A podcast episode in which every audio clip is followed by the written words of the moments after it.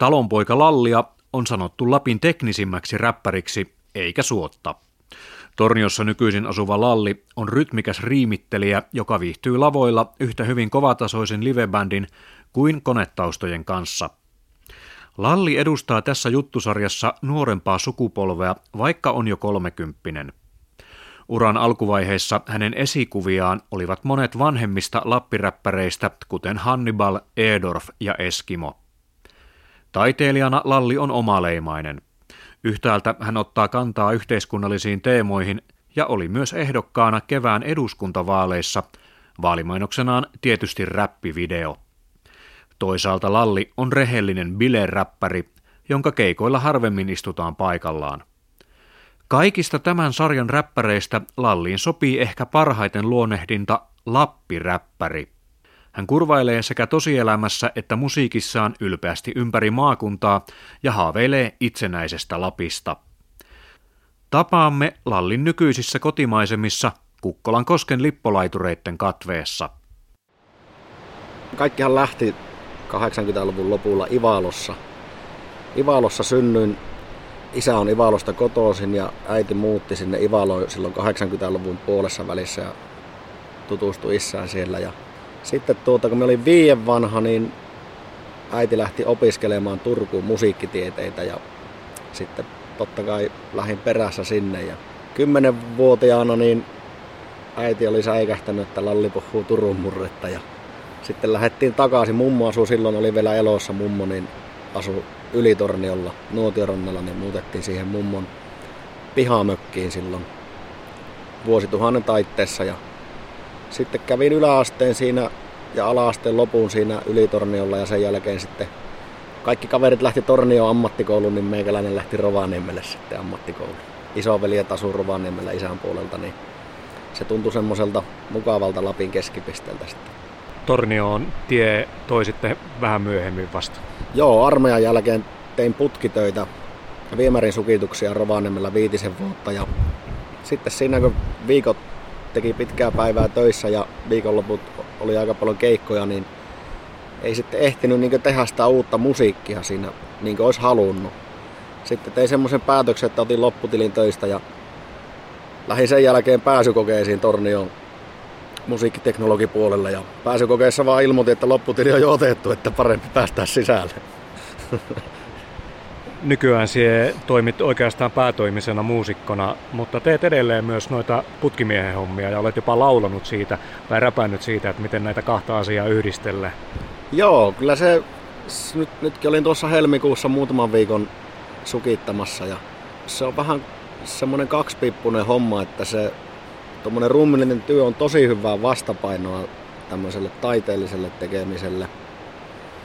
Ja sitten myöskin se, että ruumillisesta työstä sieltä saa sen palkan joka toinen viikko sitten käteen ja se on sillä lailla turvallisempaa se elämä, mutta tässä nyt ollaan vähän niin siinä vaiheilla, että pärjääkö musiikilla vai eikö sillä vielä pärjää, että se on siinä kintaalla.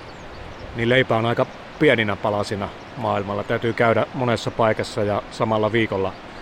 Kyllä, kyllä se on. Se on tosi pienissä palasissa, että kovasti joutuu ajelemaan autolla ja me tykkään kyllä siitä. Nyt on miettinyt tuossa, että ottaisin semmoisen sivubisneksen tuohon ja alkaisin tekemään vaatteita. Idea lähti tuosta Make Lapland Great Again lippalakista. Ja sitä nyt tässä eduskuntavaalien aikoihin on päässä kovasti pietetty ja siitä on tullut kovasti kyselyitä, että mistä noita lakkeja saa. Niitä ei vielä mistään saa, niin niitä aletaan kohta tekemään. Olit tosiaan eduskuntavaaleissa vasemmistoliiton ehdokkaana ja keräsit komean äänimäärän, melkein 500 ääntä. Millainen kokemus tuo kampanjointi oli? Se oli positiivinen kokemus kaiken kaikkiaan. Että se politiikka on kiinnostanut aina ja asiat, mitä Suomessa päätetään ja varsinkin viime hallituskauden aikana, niin siellä rökitettiin niin paljon heikkoja ihmisiä ja työttömiä ja työntekijöitäkin, duunareita. Koin sillä lailla se asian, että jos jotakin voisi tehdä, niin se olisi se, että lähtisi ehokkaaksi ja yrittäisi saada nuoria ihmisiä äänestämään, koska nuoret äänestää huonosti. Sitä kautta niin ei, ei ollut pettymys, että en päässyt läpi, mutta tuommoinen 500 ääntä on kyllä ensi, ensikertalaisille minun mielestä hyvää saldo ja siitä on ensi vaaleissa hyvä jatkaa eteenpäin, jos siltä vielä tuntuu siinä vaiheessa. Tuntuuko nyt siltä, että voisit olla uudestaan ehdolla? Kyllä tuntuu, kyllä tuntuu. Sinun mainiolla vaalivideolla räppäsit Kielajoella, olit pilkillä siellä. Asut täällä melkein toisessa päässä tätä nykyistä Lapin maakuntaa. Koetko itsesi lappilaiseksi vai oletko torniolainen tai torontolainen, niin kuin sanotaan? Kyllä me ehdottomasti koen itteni niin lappilaiseksi. Että just kun on asunut siellä Ivalossa, täällä Länsikairassa, Rovaniemellä, käynyt keikoilla jokaisessa Lapin kunnassa, tuntee ihmisiä jokaisesta Lapin kunnasta, niin se on tavallaan se koko tämä yksi kolmasosa Suomen pinta-alasta niin tuntuu niin omalta takapihalta. Kuinka paljon nämä paikat sinun maailmassa eroaa toisistaan? Kuinka erilainen paikka vaikka Tornio on verrattuna Ivaloon? On, on ne ihan selkeästi, että Merilappi on omansa alue. Täällä on paljon teollisuutta. Ihmiset on täällä erilaisia. Sitten jos lähdetään tuonne pohjoiseen vaikka, mitä pohjoisemmassa melkein menee, niin voi sanoa, että jotenkin lepposammaksi se meno siellä muuttuu. Ja Itä-Lapissa näkee, että siellä on vähän töitä, on paljon työttömyyttä. Rovaniemi nyt on vähän siellä, nyt näkyy vähän semmoinen nousukausi sitten. Hmm. Kyllä Lappi ainakin niin elinvoimainen on. Ja turismi täällä on kovasti nousussa. Sulla on kappaleita, joissa on yhteiskunnallista sanomaa. Toisaalta sulla on kappaleita, joissa on aika paljon sarkasmia, huumoria ja myös tämmöistä avointa bile-meininkiä. Mikä puoli rapissa on sulle kaikkein tärkeintä? Onko se tämä yhteiskunnallinen sanoma vai onko se se, että on hauskaa?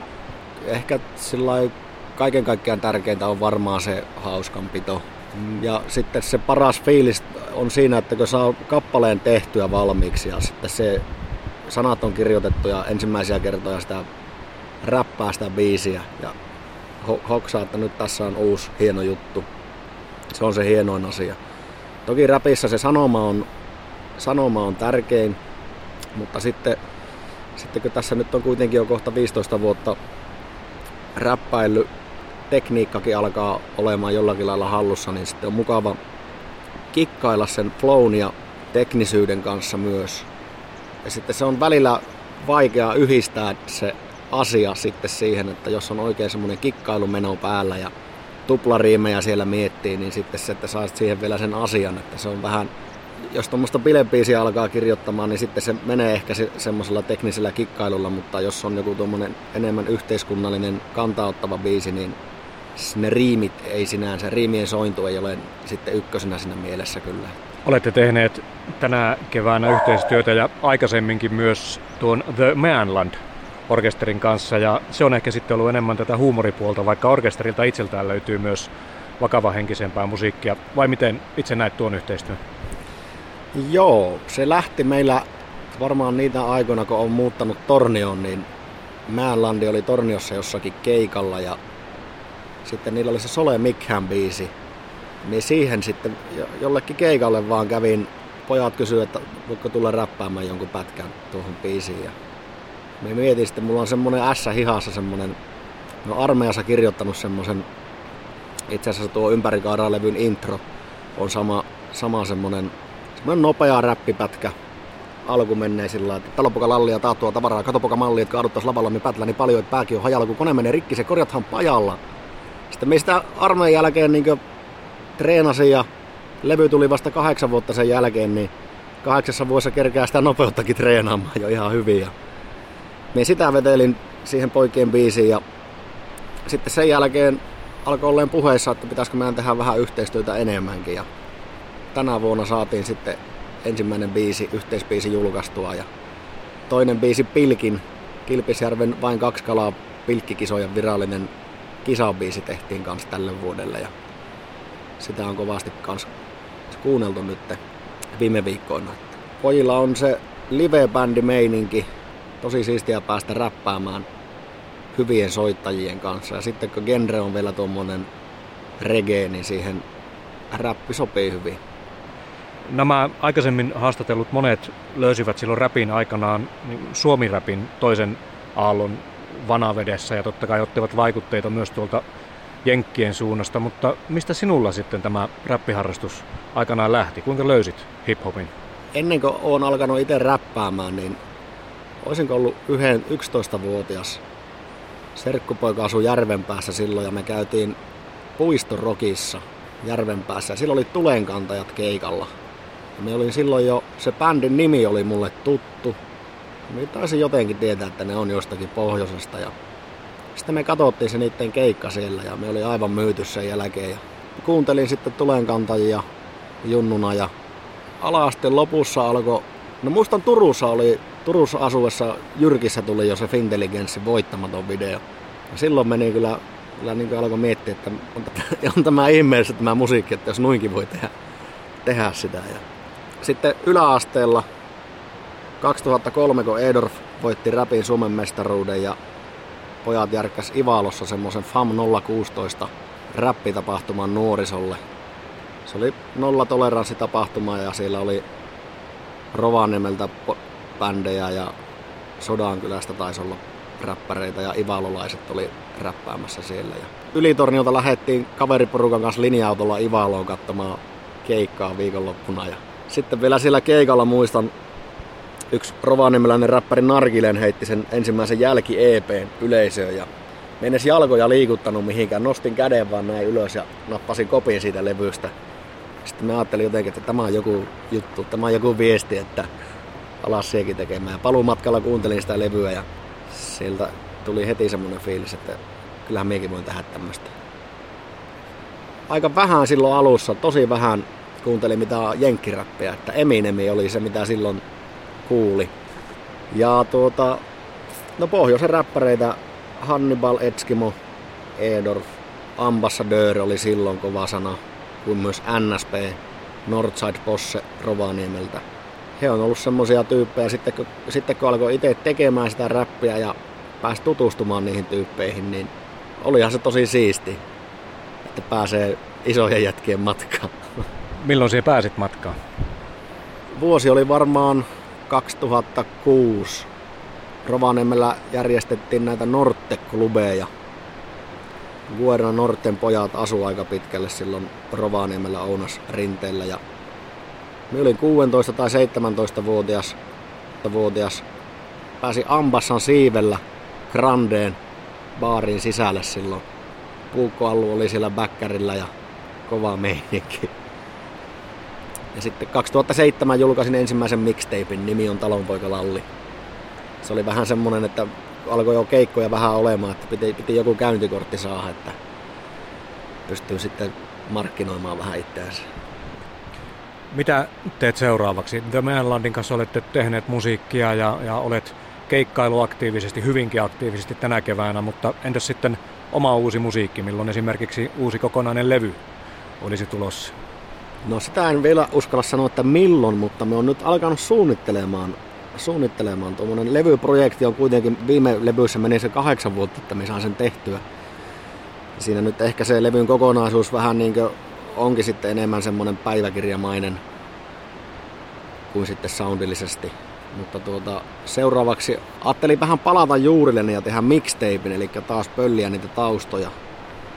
Mutta tällä kertaa soundi olisi tämmöistä reggaetonia, eli vähän sinne dancehallin suuntaan. Ottanut vaikutteita tuolta Daddy Yankilta ja Nicky Chamilta. Sitä reggaetonia ei kuitenkaan Suomessa, Mega Ertsi taitaa olla yksi ainoita helsinkiläinen kaifari, joka reggaetonia ja dancehallia vääntää täällä. Ja se, se jotenkin kiinnostaisi Lapin meininki yhdistää siihen Puerto Ricon tikka tikka tikka tikka rytmi. Edellisellä levyllä räppäsit hiluksista ja ajelit sillä, mutta panin merkille, että kun ajoit tuohon, niin ei ollutkaan enää hiluksalla, vaan Ford Ranger. Onko jotain tapahtunut? Valitettavasti. Taivaspaikka on varattu. Viime syksynä kävi, oli lähdössä leirille tuonne Seveettijärvelle. Joelin tykö sinne ja sitten Kaamasesta käännyin illalla se oli kymmenen aikoihin illalla. Oli aika kova sumu sitten, kun käännyin sinne Sevettijärven tielle. Ja se sumu oli aika kova ja hirvihän sieltä tuli sitten pusikosta tielle ja kolarihan siinä tuli hirven kanssa sitten. No se hirvikin kyllä kuoli siihen kolariin. Mulla oli varmaan se 80 nopeutta ja siinä jarruttelin ehkä 60-50 oli törmäyshetkellä vauhtia ja hiluksi kyllä tuota, siinä ei ollut kaskoa mulla siinä autossa, niin se oli vähän paha sitten, kun se olisi hinauskin maksanut Ivaloa aivan mielettömät määrät, mutta onneksi saatiin kaverilta lavetti, lavetti lainaa. Ja, mutta sinänsä kestävä auto, että siinä ei runko vääntynyt mihinkään, että se sai seuraavana päivänä ajettua vielä sen lavetin päälle. Että siellä se ottaa Ivalossa, että käydään kesällä hakemassa Pekan kanssa se auto ja Pekka tekee teille kesäauton siitä. Mutta kyllä se olihan se hieno peli. Kyllä se joskus, joskus vielä sitten vähän uudempaa hiluksia katellaan. Katellaan vaikka, että jos neljän vuoden päästä natsaisi eduskunnassa ei hommat, niin sitten hommataan vähän isompaa pikappia.